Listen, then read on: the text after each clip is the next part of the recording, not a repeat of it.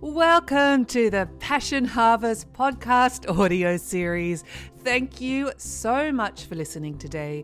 I am Louisa, your host, International Passion Ambassador. If you would like to watch this episode, please head over to our Passion Harvest channel on YouTube. We love taking you on a journey to discover your passions. Thanks for listening. Hello, passionate listeners and watchers. Welcome to Passion Harvest. I am Louisa, your host, International Passion Ambassador. Thank you so much for joining us wherever you are in the world right now. And if you like this episode, please do subscribe. I'm so excited about my guest today, Dr. Mario E. Martinez. Dr. Martinez has developed a model to effectively change our beliefs that limit our health, longevity, and success. Dr. Martinez is a licensed clinical psychologist who specializes in how cultural beliefs affect the interaction of productivity, health, and longevity. He is the founder of Biocognitive Science and the Empowerment Code. Dr. Martinez holds a master's degree in clinical psychology from Vanderbilt University and a doctorate in clinical psychology from the University of Madrid. He also has a postdoctoral training in psychopharmacology. I hope I pronounced that correctly from Fairleigh Dickinson University. He lectures worldwide on his theory of biocognition and teaches empowerment code principles to top US corporate executives and to global organizations in Europe, South America, Africa, and Asia Pacific. This is his story and this is his passion. Dr. Martinez, I'm so honored to have you on the show. Welcome to Passion Harvest. Thank you. I was looking forward to it. It's very good to meet you and to, to share my work with, uh, with your audience. Well, I'm so excited that you're here today. So let's dive right in if you're ready. Um, what is biocognition? It's a word that I had to invent uh, because uh, science looks at mind and body and communication of mind and body, and, and there's very little doubt that the mind and the body communicate with each other. But what I'm bringing in is the third component, which is culture. The mind and the body do not communicate in a vacuum. They communicate in a culture which has a history of collective beliefs. And those collective beliefs affect our health, our longevity, and the things that I'll be talking about. So, really, I'm bringing in mind body culture as, as a way of looking at uh, human beings interacting with each other and, and with themselves. So, is this, is this from our family history, environmental impacts, so the culture, basically how our life and our family and our environment? Uh, yes, uh, the culture has tremendous power. I, I look at it as a, an analogy would be looking at it. You're, you're in a fishbowl, but you don't know in the, you're in the fishbowl. You think that that's it. And what happens is that we learn our ethics, our aesthetics, our sense of well-being from our culture. And our culture has collective beliefs of what is correct, what is not. And we learn all of that. And then what we become is a cultural self. And in my work, what I try to do is get people to go from the cultural truth to a personal truth to find out what you are rather than what they tell you you are. And that will affect everything. It'll affect uh, your relationships, your your prosperity, because what you learn is not what you're told by your parents or other people, but it's what you observe. So if you have a father who tries and tries and never makes it and never succeeds, then the bioinformation that you're getting is that no matter what I do, I'm not going to succeed, even though intellectually your father may say, don't be like me, but, but we learn by observation early in life. Uh, so it's like riding a bike that's built in. And then there's some things that, that we do that to break that so people can liberate themselves from, from the fishbowl. That's a great way to explain it. I personally, for me, uh, when I went back to study, thought that my thoughts were my own, but in fact they weren't. They were part of my environment and my culture and my family. And I thought these aren't really my thoughts. Yes, very much. And, and it's very empowering recognizing that. Yes, and, and especially having tools to do it because there's a lot, as you know, from the work that you do, a lot of good scientific, uh, knowledgeable people out there, but there are also a lot of charlatans that don't know what they're doing, or if they know what they're doing, they abuse people with information.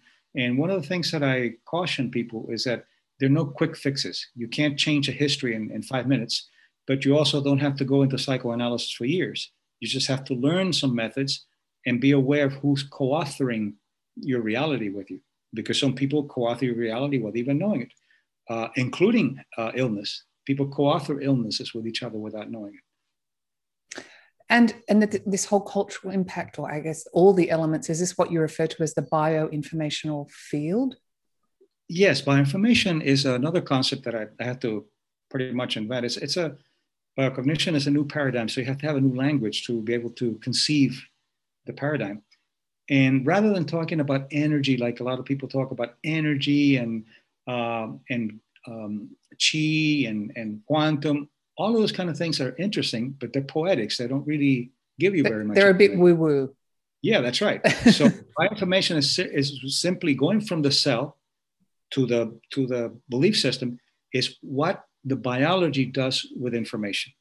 So what your biology is going to do with information, it'll do it at a cellular level, it'll do it at the, at the belief system level, which I'll go into as we move along. But it's really an interaction of information and biology and that's how that's how we exist as bioinformational beings because we're not just biology we're not just information we're we are a, a conglomerate the way to look at it is that think of uh, culture look, look at the world as potential to be anything you want. Uh, it could be a tree it could be whatever you want. But what the culture does is it weaves a fabric around the world and what you see is the fabric woven by the culture not the world. And and in one place you see one type of world another you see another one but it affects your mind body especially psychoneuroimmunology which is a big word pni for how thoughts and emotions affect the immune nervous and endocrine regulation. So information is knowledge and knowledge becomes biology. So in essence our thoughts and our emotions create our reality create our sickness our health. Yes, yes, because what happened is if you uh, look at it uh, developmentally, we were we were basically cavemen and, and women and and in the forest. Not everybody was in a cave, but we didn't have a language and we didn't have a consciousness. So I use a lot of anthropology. We developed a consciousness when two things happened. First, when we started creating trinkets that didn't have any any function as a, as a as a tool. It's just pretty that creates tremendous, that requires tremendous amount of uh, cognition to be able to do that. And second, we started burying our dead. When you start burying your dead, you, you have a consciousness that says there must be something beyond. And, and it's not just burying them, as some people say, because you wanted to be hygienic. Mm-hmm. They were buried with things that were important to the people. So that we were assuming that there's something beyond those kind of things. And then language created something that goes beyond uh, just a uh, uh, existing and, and, and survival into finding meaning. So then the brain had to become a cultural brain. Before, you could smell the, the pheromones of a, of a lion 300 feet away. But now you say there's a lion 300 feet away, the language. But then the brain had to understand that language to have the same stress reaction as smelling the, the language. So then language becomes biosymbolic language. So this is when somebody says to you, you're so stupid and they shame you, you have molecules of inflammation as if there's some kind of pathogen out there. So the immune system is, is cultural and it responds to biosymbols. And just your example about you're so stupid, we hold on to these, this sensitivity of hurt and pains and sorrows, and they affect our life. Yes, uh, because we're the only the only animal that that ruminates. Uh, a zebra after the zebra runs away from, from the lion and has all the uh, the um, uh, cortisol and norepinephrine and that, the lion's gone. They go back to eating.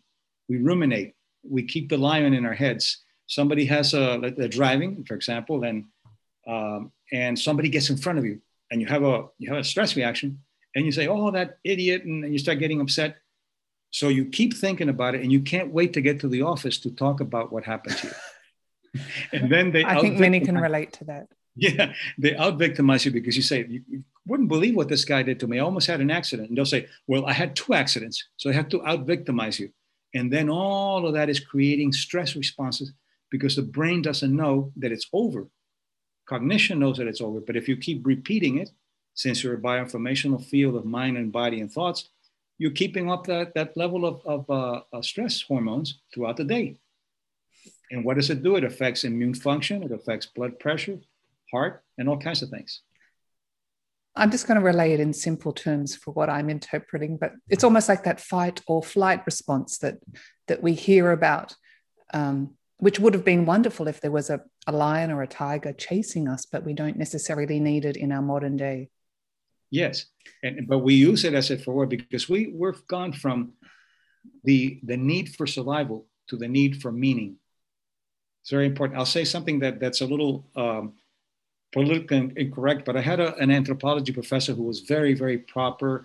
His, his name was Dr. England, and he wore a three, feet, uh, three piece suit.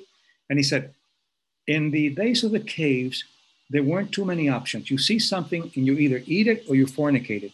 Now it's different. Now it's a lot more options mm-hmm. that we have. So he was basically saying we were very primitive. We had no option to find meaning in what we uh, in what we do in our lives. Now, meaning is more important than, than, the, uh, than the survival. Survival, we can survive, but meaning, so since we advanced from uh, survival to meaning, your biology also survived and moved on to meaning. So the biology requires meaning now. In fact, one of the most important things about health is for you to have meaning in your life. If you want to get somebody sick in a, in a corporation, you give them a job without meaning, and you give them responsibility without authority. Within a few months, they're sick because we're beings that require uh, a sense of significance in what we do, but also to be able to overcome challenges with the right resources. So empowerment is very important in the work that I do, as you mentioned, with uh, Fortune 500 companies. And, uh, and the idea of empowerment is that you have a challenge, and empowerment simply means it's very misused word. It simply means access to resources to overcome a challenge. That's it. The immune system does that.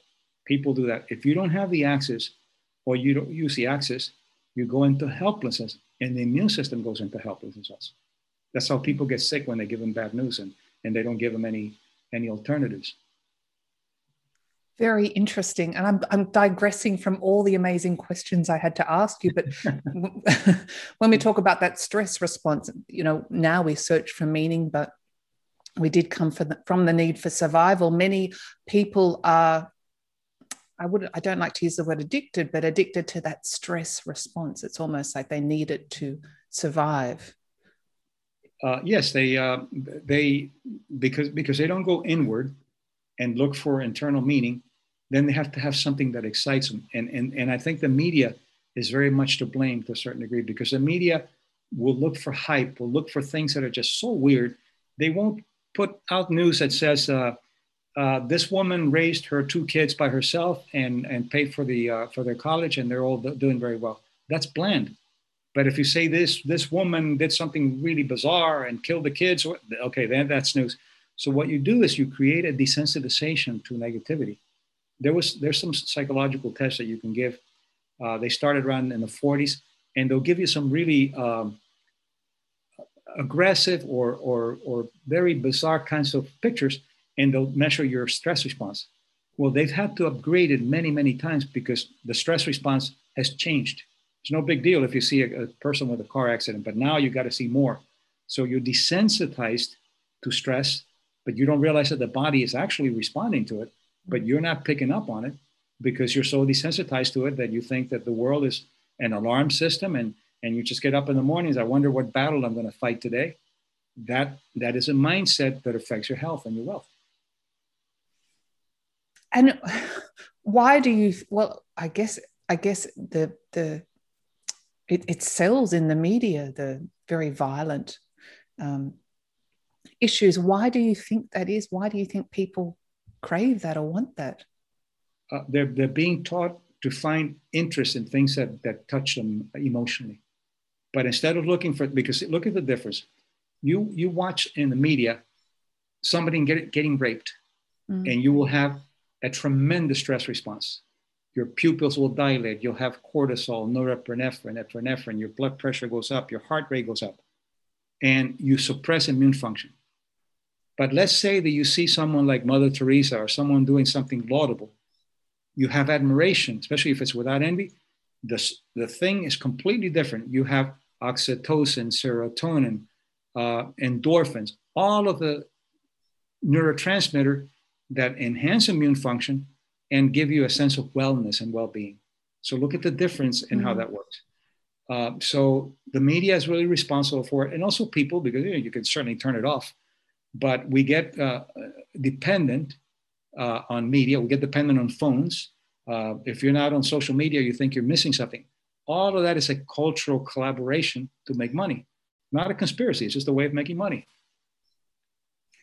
And I think you've been discussing all of it here, but do you mind just talking about your mind body code that you've created? Yes, um, that was my first book. It was a mind body code, uh, and that is uh, looking at what the mind and the body do. They have a code of, of interacting with each other. So I'll give you a very simple example.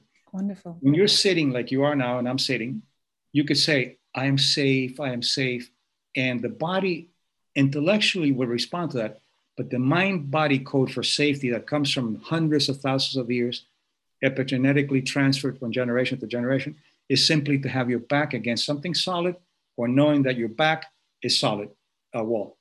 Because you learn from the caves and whatever that if your back was up to the uh, opening, you could be some animal's lunch or you could be killed by your enemy. So we learn that epigenetically transferred. So if you want to be safe, the mind body code is make sure that you sit with something touching your back that's solid or you know that your back is touching uh, or is behind, like you, for example, you have a solid wall. Mm-hmm. And, and evidence for that, um, when there were some studies that looked at people who had their desks uh, facing the, the uh, wall or, and people that were facing the, the door. The people that were facing the door would get up more to go to the bathroom, would get up and, and, and, and, and feel uncomfortable without knowing it. The people that had their back to something solid were more able to work uh, in, a, in a more efficient and, and calm way just from that. So that's one of the examples.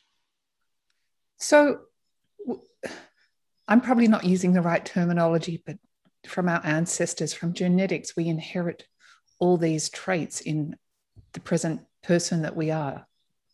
Yes, because um, there's a there's an area in biology that's fairly new. Well, 40 years, maybe 50 years. Uh, it's called epigenetics, which means beyond the genetics. And and the thinking was very Darwinian that we only transfer information from the DNA, mm. from from the nucleus, and it takes millions of years for that information to change. And, and and the examples are that we don't look like uh, the Cro-Magnons and we don't look like Neanderthals. But it wasn't known that we also transfer information, non-DNA, not from the nucleus, um, that actually has to do with survival and meaning. So, for example, people that were in Auschwitz and the concentration camps in, uh, in, in Nazi Germany uh, and, and Poland, uh, obviously those people had a very high level of cortisol because they were in a place that they were going to be killed. Well, they passed that level of cortisol for two or three generations epigenetically uh, to their kids and to their, their grandchildren. It takes about two or three generations to clean that up. You can clean it up if you learn how to do it, but if you don't, it's there, and you don't know why you have that hyper uh, alarm about the world. Well, it's been transferred epigenetically, but you also can transfer epigenetically good things, like centenarians do, people who are over 100 years old that I studied all over the world and I found that uh, the genetics is only 20%. The rest is the cultural beliefs that they have and how they live. That, w- that was an amazing study. What was that like study, studying um, people that were over 100? What was the commonality which you talked about? It wasn't only genetics. Yes. Um, well, as a, as a neuropsychologist, I thought it was going to be genetics. And there's some, uh, also some genes that are called the Methuselah gene and all that is not a gene thing. Uh, one gene does not affect many things. So I was looking for genetics mm-hmm. And I looked for only centenarians who were healthy. I wasn't interested in looking at centenarians who were just vegetating because that's living without quality. Yeah. So I went all over the world looking at these centenarians and I found some very specific things that other people have found too and found that genetics is only 20%. How they live is really what triggers what I call the causes of health. And that's in my second book, The Mind Body Self, I talk about that. That it's that it's mind body culture and that we learn longevity culturally and we inherit the causes of health. So, for example, one of the causes of health that centenarians have is that they have a good sense of humor. They've been in bad places. One uh, was in a concentration camp Mm-hmm. And they're not Pollyanna. They don't tell you, oh, it was so wonderful. They know how to get angry because um, what, what my mentor, George Solomon, called righteous anger means that you have to get angry at the right context, but not be angry all the time. So I asked him, How was it in the concentration camp? Uh, and he said, Well, it was really very rough. Those people were terrible. He said, But what I remember is that one of the guards was 19 like me, and he would slip some food in to me. Uh, and we became friends. And that's what I remember from, from what was going on from there. So you see, he doesn't take that burden with him. He takes the best of humanity, although he can be angry about it. So it's not Pollyanna, but it's not uh, super negativity, not, not gloom and doom. And that's an example that, that. The other example, uh, and these are things that can be learned, by the way, that's what mm-hmm. I teach in my work websites and, yeah. and, and, workshops and so forth, is that they have uh, what's called um, um, healthy narcissism. And our cultures teach us to be pseudo humble. If you, uh, if I say I like your hair, someone would say, "Oh, I haven't washed it in three days." um, I like your your dress. Oh yeah, it's very old. See, it's right. it's excusing your greatness. Mm-hmm. Centenarians are not that way. I spoke to a centenarian. She was a beautiful woman. She was 102, and I said, "You're a beautiful woman." She said, "Yes, I am. I've always been beautiful ever since I was a little girl." Oh, I love that. See how refreshing that is. But they have inclusive, what, what I call inclusive um, narcissism, which means that they're not sociopaths.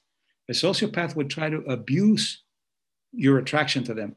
They include you. So I'll give you another example. And I went to Cuba mm-hmm. to study centenarians. There are quite a few centenarians. It has nothing to do with revolution. It's way before the revolution. Right. Um, uh, so they gave him a party. They treat him like uh, uh, like superstars. So he comes up to me, and there was quite a few. There were quite a few women around, and he looks at me and he said, "Have you noticed how the women are looking at me?" so then he says, "But you notice how beautiful they are." See, inclusive narcissism. A sociopath would say, "Look how beautiful they are. Now I'm going to take advantage of that." Mm. They include you in, in their admiration, and that is very healthy. So you want to learn to admire without envy, but also to be able to admire yourself. And when someone says, I love your hair, oh, thank you so much. I'm glad you noticed. That's it. Uh, and people will say, Oh, but you're being conceited. No, do you want me not to accept the gift you're giving me? And it's a gift, it's a gratitude, and gratitude has immunology. Generosity has immunology. So when someone says, You're so bright, thank you, I'm glad you noticed. Somebody will say, What? What do you mean? Well, you think I'm bright. I want to be grateful and tell, you, yes, I agree. But that has to be taught. That's a cultural change that we do to teach that because cultures will teach you to stay humble so mm. you don't leave the tribe. And it's almost like you're giving permission that that's okay. Yeah, it's okay. To, uh, is it okay? And what happens is you, you leave the culture and uh, you come back as a hero. They love you. But after a while, they start putting you down and you have to come back as a failure because otherwise they'll say you left the tribe and now you don't need us anymore. It, it's all built in but from within the pale. The pale is an old English word, uh, medieval word that means enclosure, P A L E. And when you're in the enclosure, you're protected from animals, from enemies, and everything. But now we still have the enclosure. You still leave. I work with people who are very, very famous and they come from humble backgrounds. And then when they go back to the tribe, at first, they like him, and then after a while, say, "Oh, so you don't have any time for me?" And what they do is they start sabotaging their their wealth and their well-being, so they can go back as alcoholics, so they can go back depressed. Not all of them, but a, quite a bit of, of them that I've seen do that, because that's the only way that they can be accepted. And you work through them th- with them through through this and tell them that it's okay basically you're giving them permission that they can shine yes and but we, we try to do it because one of the things that we do in biocognition is it's not intellectual you can't do it intellectual if it were intellectual and you're depressed i would say come on don't be depressed look what a pretty day and you say oh you're right thank you or don't do cocaine because it's going to kill you oh thank you doctor i won't do it anymore it's right. intellectual so what mm-hmm. we do is we do experiential work to actually bring archives of memories and things and then help them make those changes based on the mind body codes rather than intellectually doing it. So that is very important. I'm glad, I'm glad you brought that up because not an intellectual process. Otherwise, everybody would do it. All you have to do is tell them, hey, look, let me be reasonable with you. And reason doesn't work. Why? Because you learn behavior with mind, body, cultural context. And if you talk about it, that's only one part of it. That's just the mind. You didn't get to the whole uh, cluster. And that's the reason why the change occurs when you do it like, like that, when you do it experientially. And as you did say in the beginning, it's just not a quick fix. It's not, it's right. not, it, no, it takes not. time. I love how you're shifting these mind body states. Um, fear is such a big one in our society. I think you call it false humility to humble brilliance. And obviously, in the concept of the time, I'd love to go through a few tools that you have. But how do we overcome fear? Well, in simple terms. Well, first you have to find out if it's if it's functional fear or not. Mm-hmm. if, if you're afraid uh, to go to a, a, a dark alley in, in, a bad neighborhood, that's functional fear. Right. But if you think that wherever you go, you're going to get mugged, that's dysfunctional fear. So you have to find out. Then you have to go back, and we do it sometimes teaching people at a level of uh, not hypnosis, but a, a deeply relaxed uh, state that is, we call it contemplative. So you can go back to the time how they learned their fear, who taught them fear. Fear's learned. How did you in this life? In this life. In this life, right? Yes. What did you learn? And you might say, well, I remember that my mother always used to say that men are dangerous or or that people want to hurt you or so you learn that and, and you embody it. You mm-hmm. embody, okay, how did that feel? Feels okay, now good. Now, where did you learn courage in your life? And you go back to that archive and you bring, how does it feel to be courageous? And you, you embody that. So then what you do is you teach them to live a consciousness of courage and courage doesn't have to do anything with uh, being courageous, it has to do with value. So a terrain for, and nobody talks about this, a terrain of, of courage is value. And I'll give you an example. Yeah. Um, and that's doing things with fear, by the way. Heroes are, are afraid, but they still do it because they value something. So let's say you're walking down, you're walking down a pier and, uh, and there's some, possibly some sharks, you don't know, but, some, and, and your, um, and your purse falls into the water and you have $20 there. You're not going to jump because $20 is not enough. But if your child or someone you love falls, you don't even think about the shark. You, you, you jump because you gave value to what you're doing. Mm. But if you don't give value to yourself, then you can't be courageous about yourself. So what we teach is personalizing value, and then that's a terrain of, of uh, courage, and courage comes out.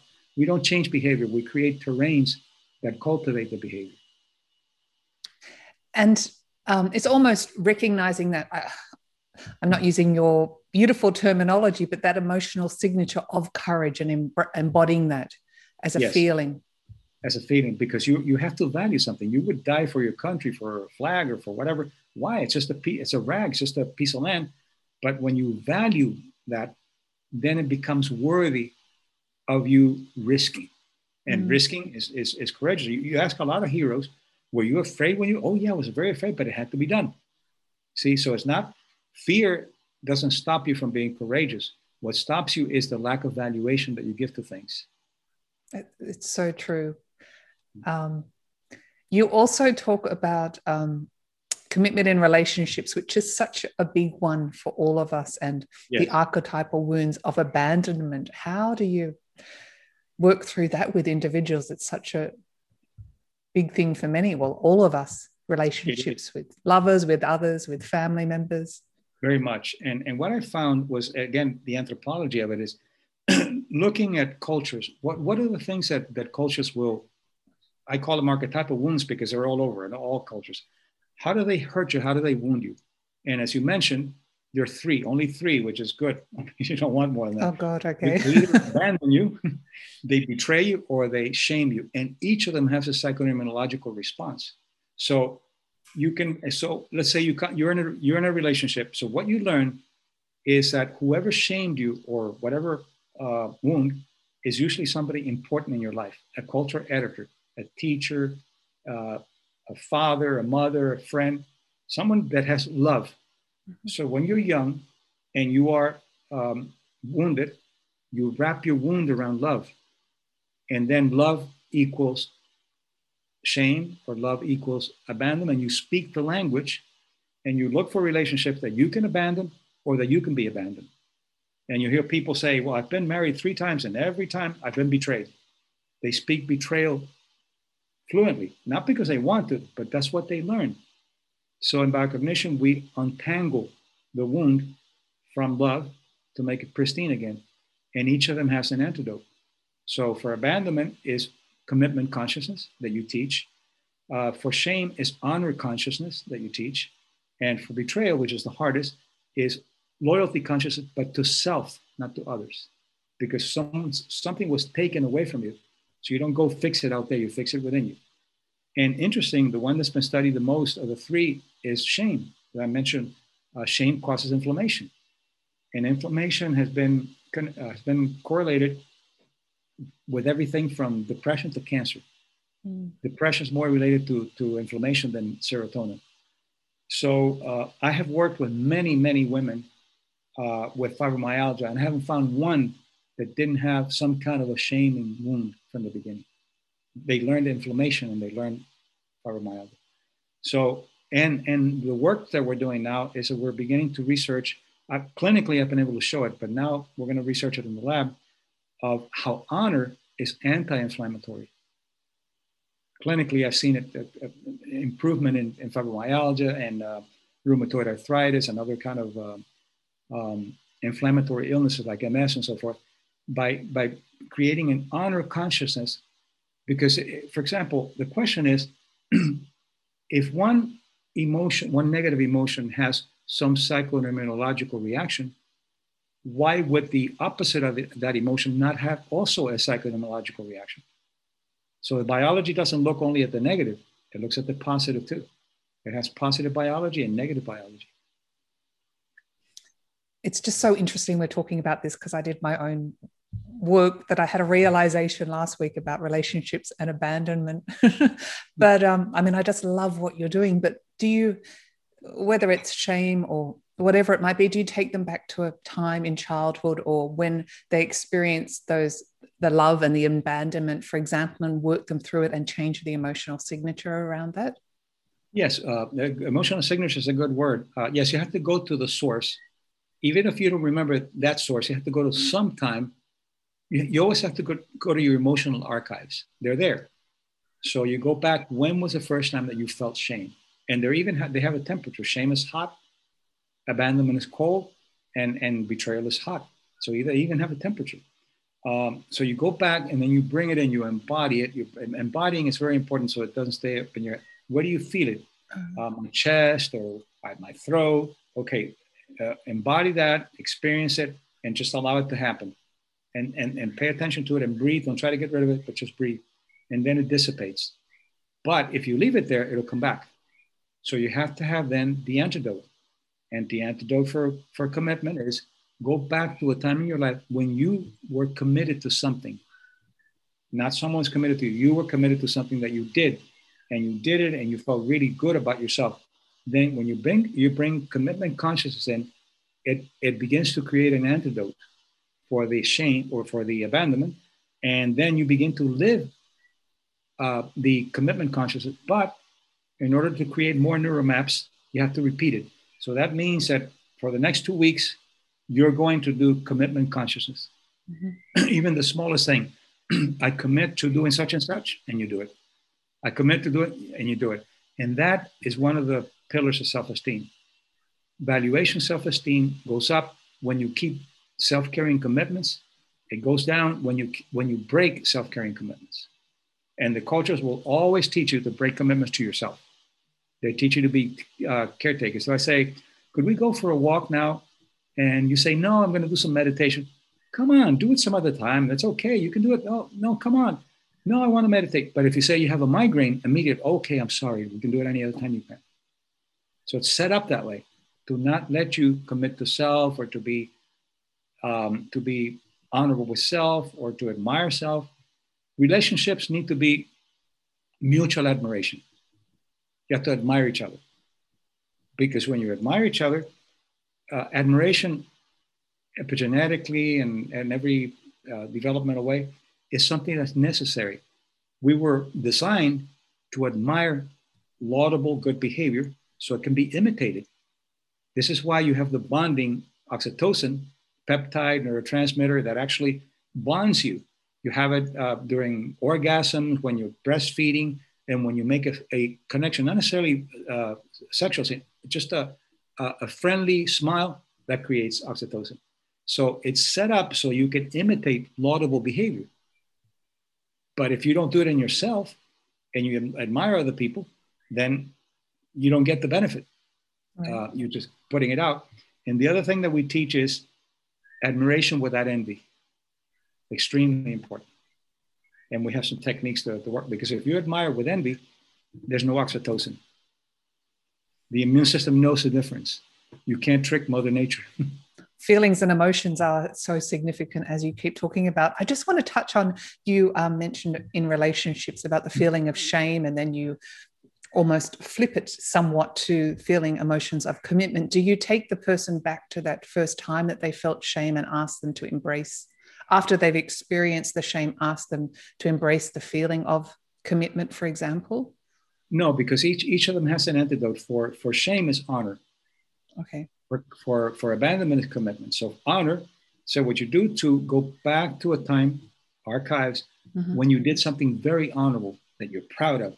You notice that when you're shame, you you go inward like this, and when you're proud, you go out. It, has a body right. uh, positioning, uh, and um, so when, when you go back and okay, when when was the first time that you did something that's very honorable, even if nobody knew about it, you knew it was the right thing, it was the elegant, appropriate thing to do, and you felt very proud.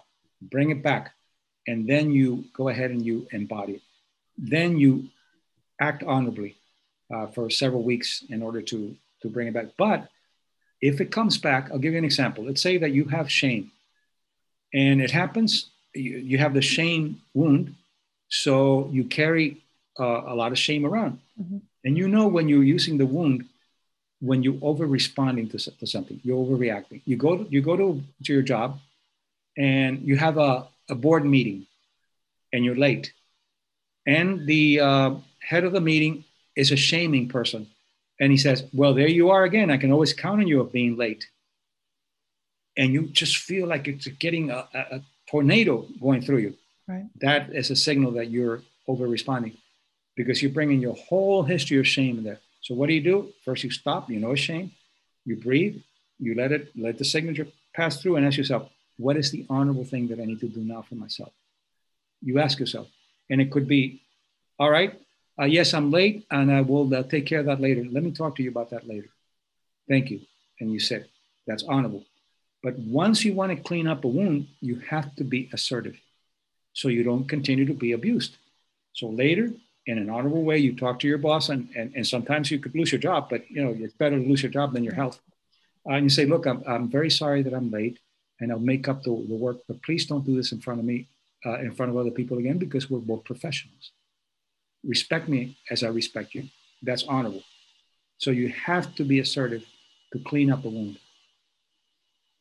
Otherwise, they keep wounding you.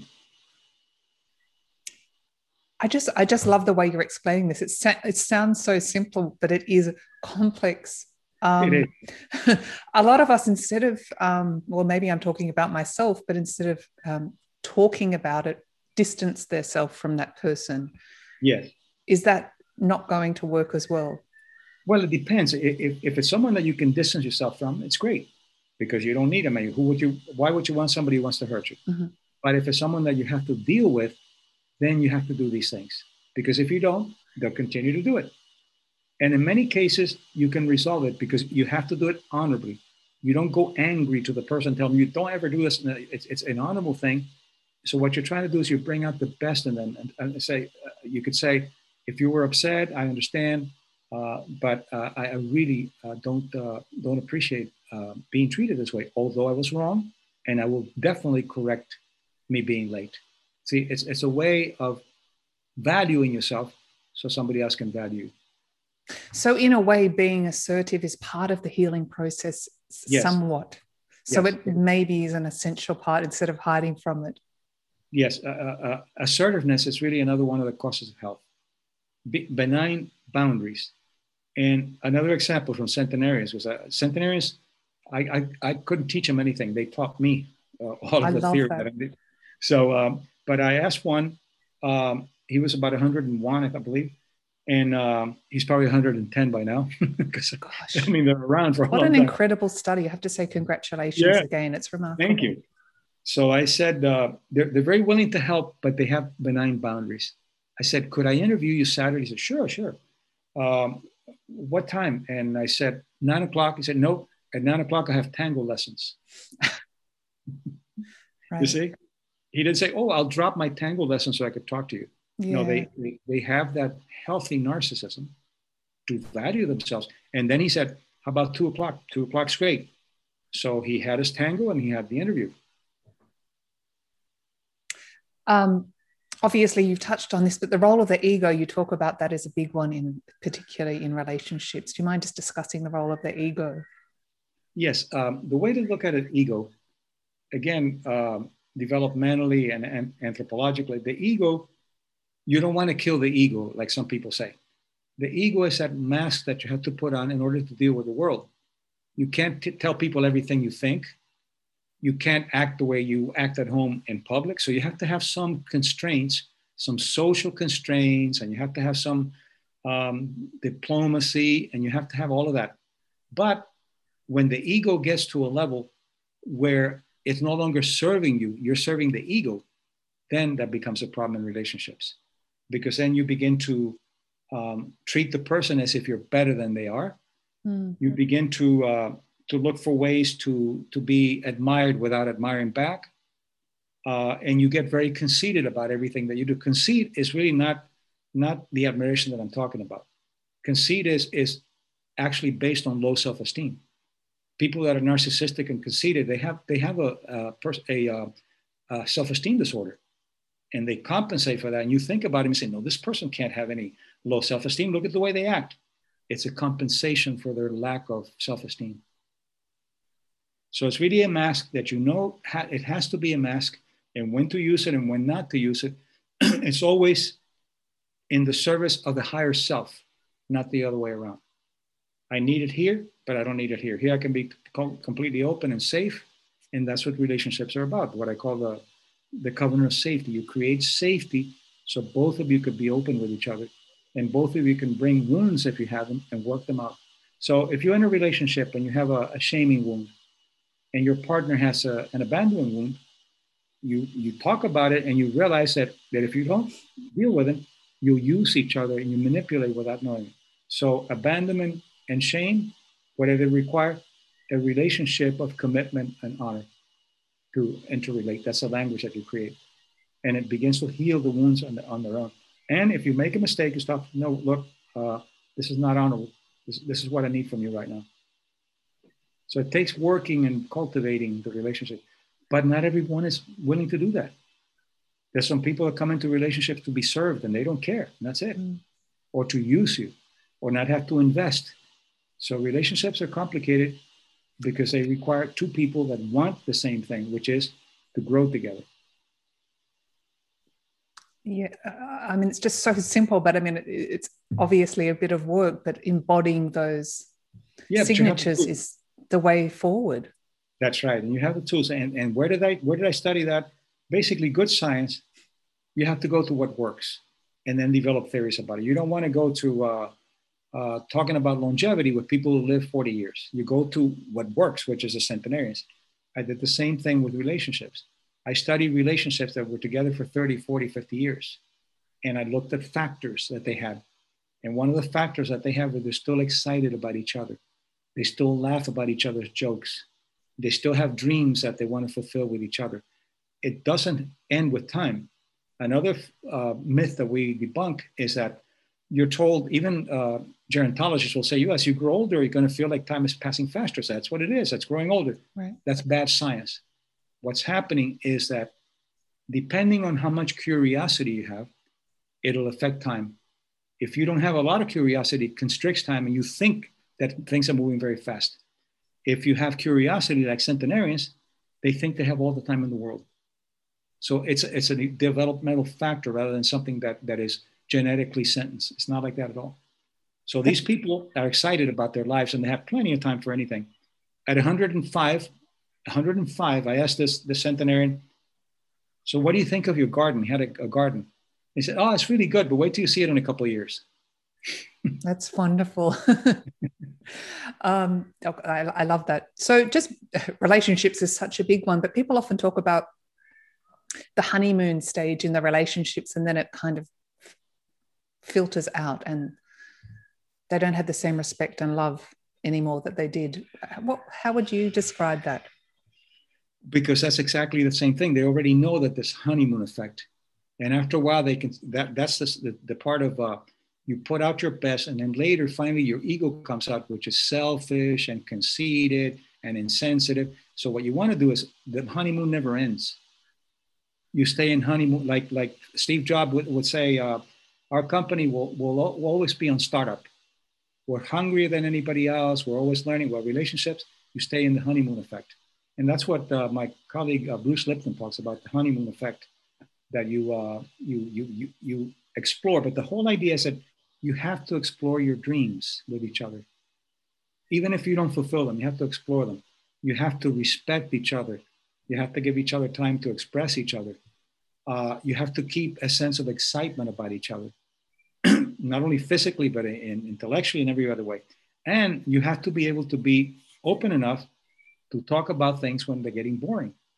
What I call the, the, the, the uh, curiosity plateau, the novelty plateau let's say, I'll give you an example. You, you uh, your partner, uh, you work at home and your partner works out and it's raining and snow and snowing and sleeting and all that.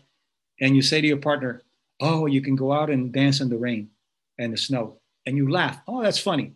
But then every time your partner goes out, oh, you're going to dance in the rain. They'll say, why don't you go out and dance in the rain for a while? See, it, it, it's a novelty plateau. You can't replay it because it's not contextually relevant. It's not funny anymore. So I have to come up with something new. And the reruns are the thing that make people feel that the honeymoon effect is over. So keep finding new creative yeah ways to and, explore the relationship. And, and find out what you did when you were together first and what you're doing now. You have to have exciting rituals, for example. Rituals are another cause of health uh, a ritual. We go out to dinner every Sunday night, or we work, we eat at home with candlelights. And look at people at restaurants, couples that have been together for a long time and they're not really that happy. Yeah. And you see they don't even talk to each other. I know. I see that and I think, my gosh. yeah, or they with their, their laptops or whatever. And you see people that they talk to each other, they're excited, they laugh.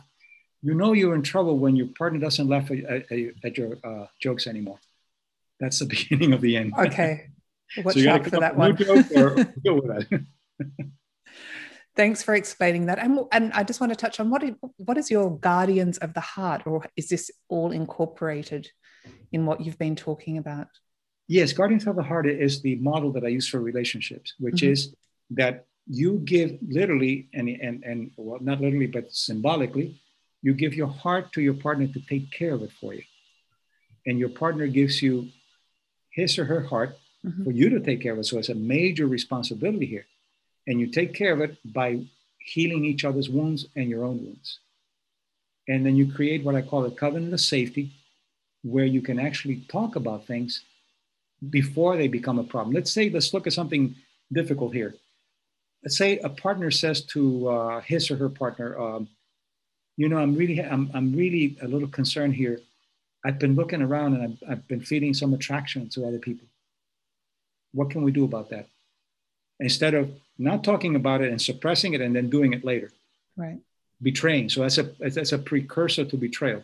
So you talk about it. Well, what is what's going on? Well, uh, we used to be very excited about each other. We used to do things together that were exciting. And, and by the way, good sex comes from good relationships because after a while, good sex becomes really monotonous. Uh, so then it's, it's not about the sex at the end of the day. It's about that's the right. It's not about the sex and uh, and you might say, well, look, I'll tell you, you don't shave anymore, and and you've gained some weight, and you don't take care of yourself anymore. So let's commit both of us to take care of our bodies, to to to look good as if we wanted to look good for, for our first date. And you also have to take the ego out because you say you gain some weight, and your ego says, oh, how dare you? you know? right. So you have to get the ego yeah. out of the way. My mother was Spanish French and she would tell you as things were because she was very existential without knowing it. She would say to somebody, Oh, you gained some weight. I said, why would you say that? Because she did. She knows she gained some weight. So I'm saying it as, a, as an statement. So then I was trying to use psychology with her and it wouldn't work because I say, okay, what if somebody said that you're ugly? Would you like that? She said, I've always been ugly. I don't have any problems with that. right. Okay. So, so there was no was, ego there. That's right. No ego. And she almost was a centenarian. She lived to 97. Wow.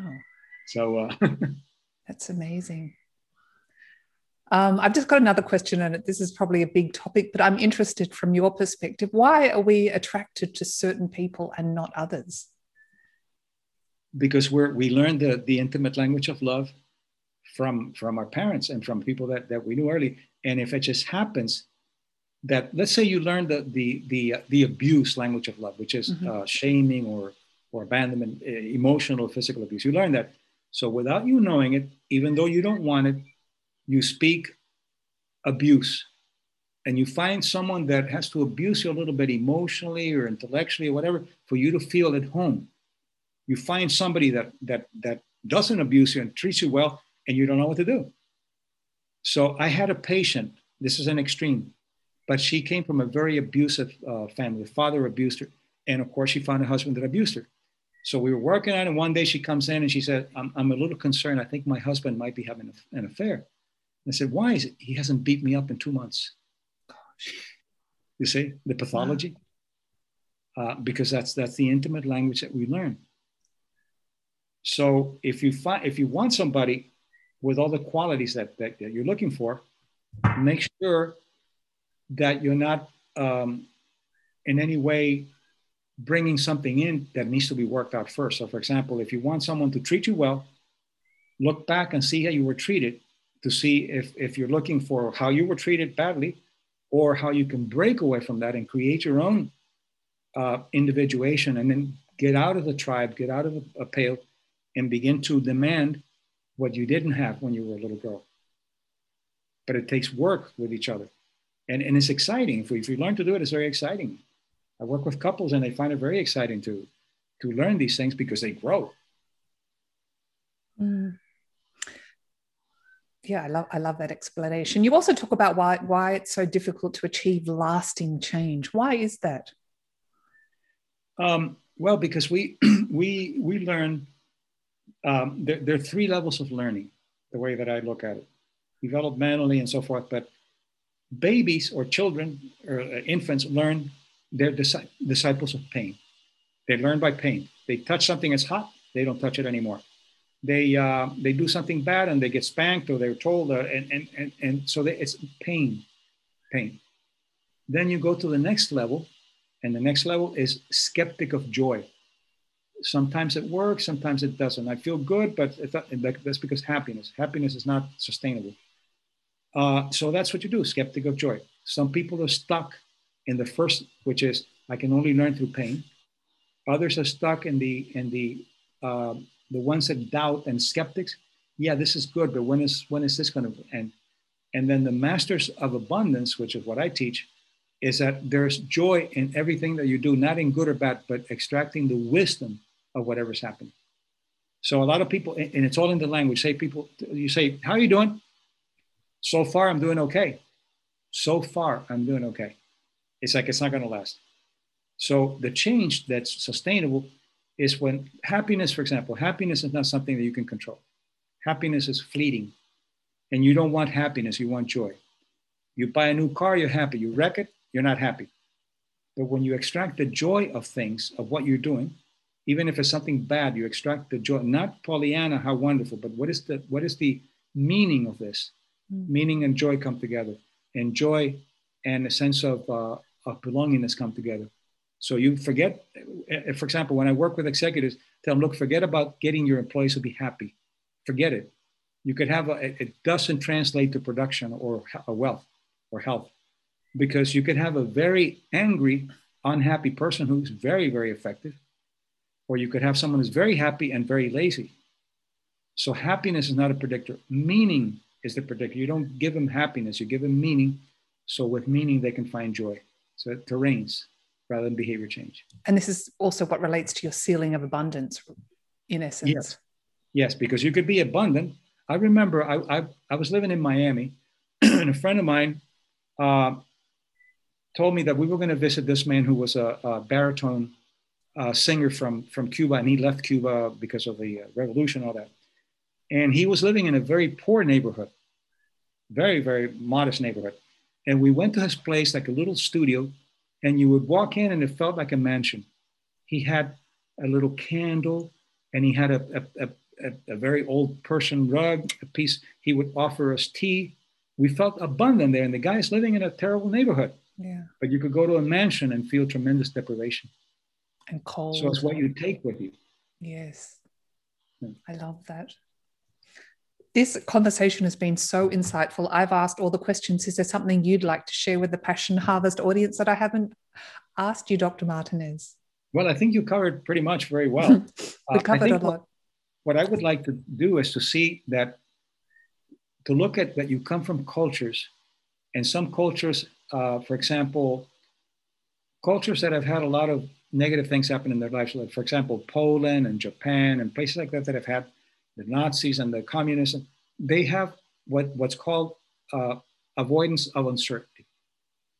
Other cultures, like the United States and Australia and, and UK, have uh, a more willingness to risk uncertainty.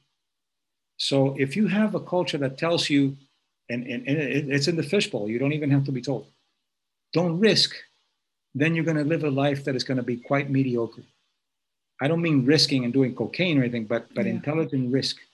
So that's important in growth. You have to grow. Uh, it's not like Freud said that that developmentally you stop after you, you reach adulthood. You keep developing till the moment you die.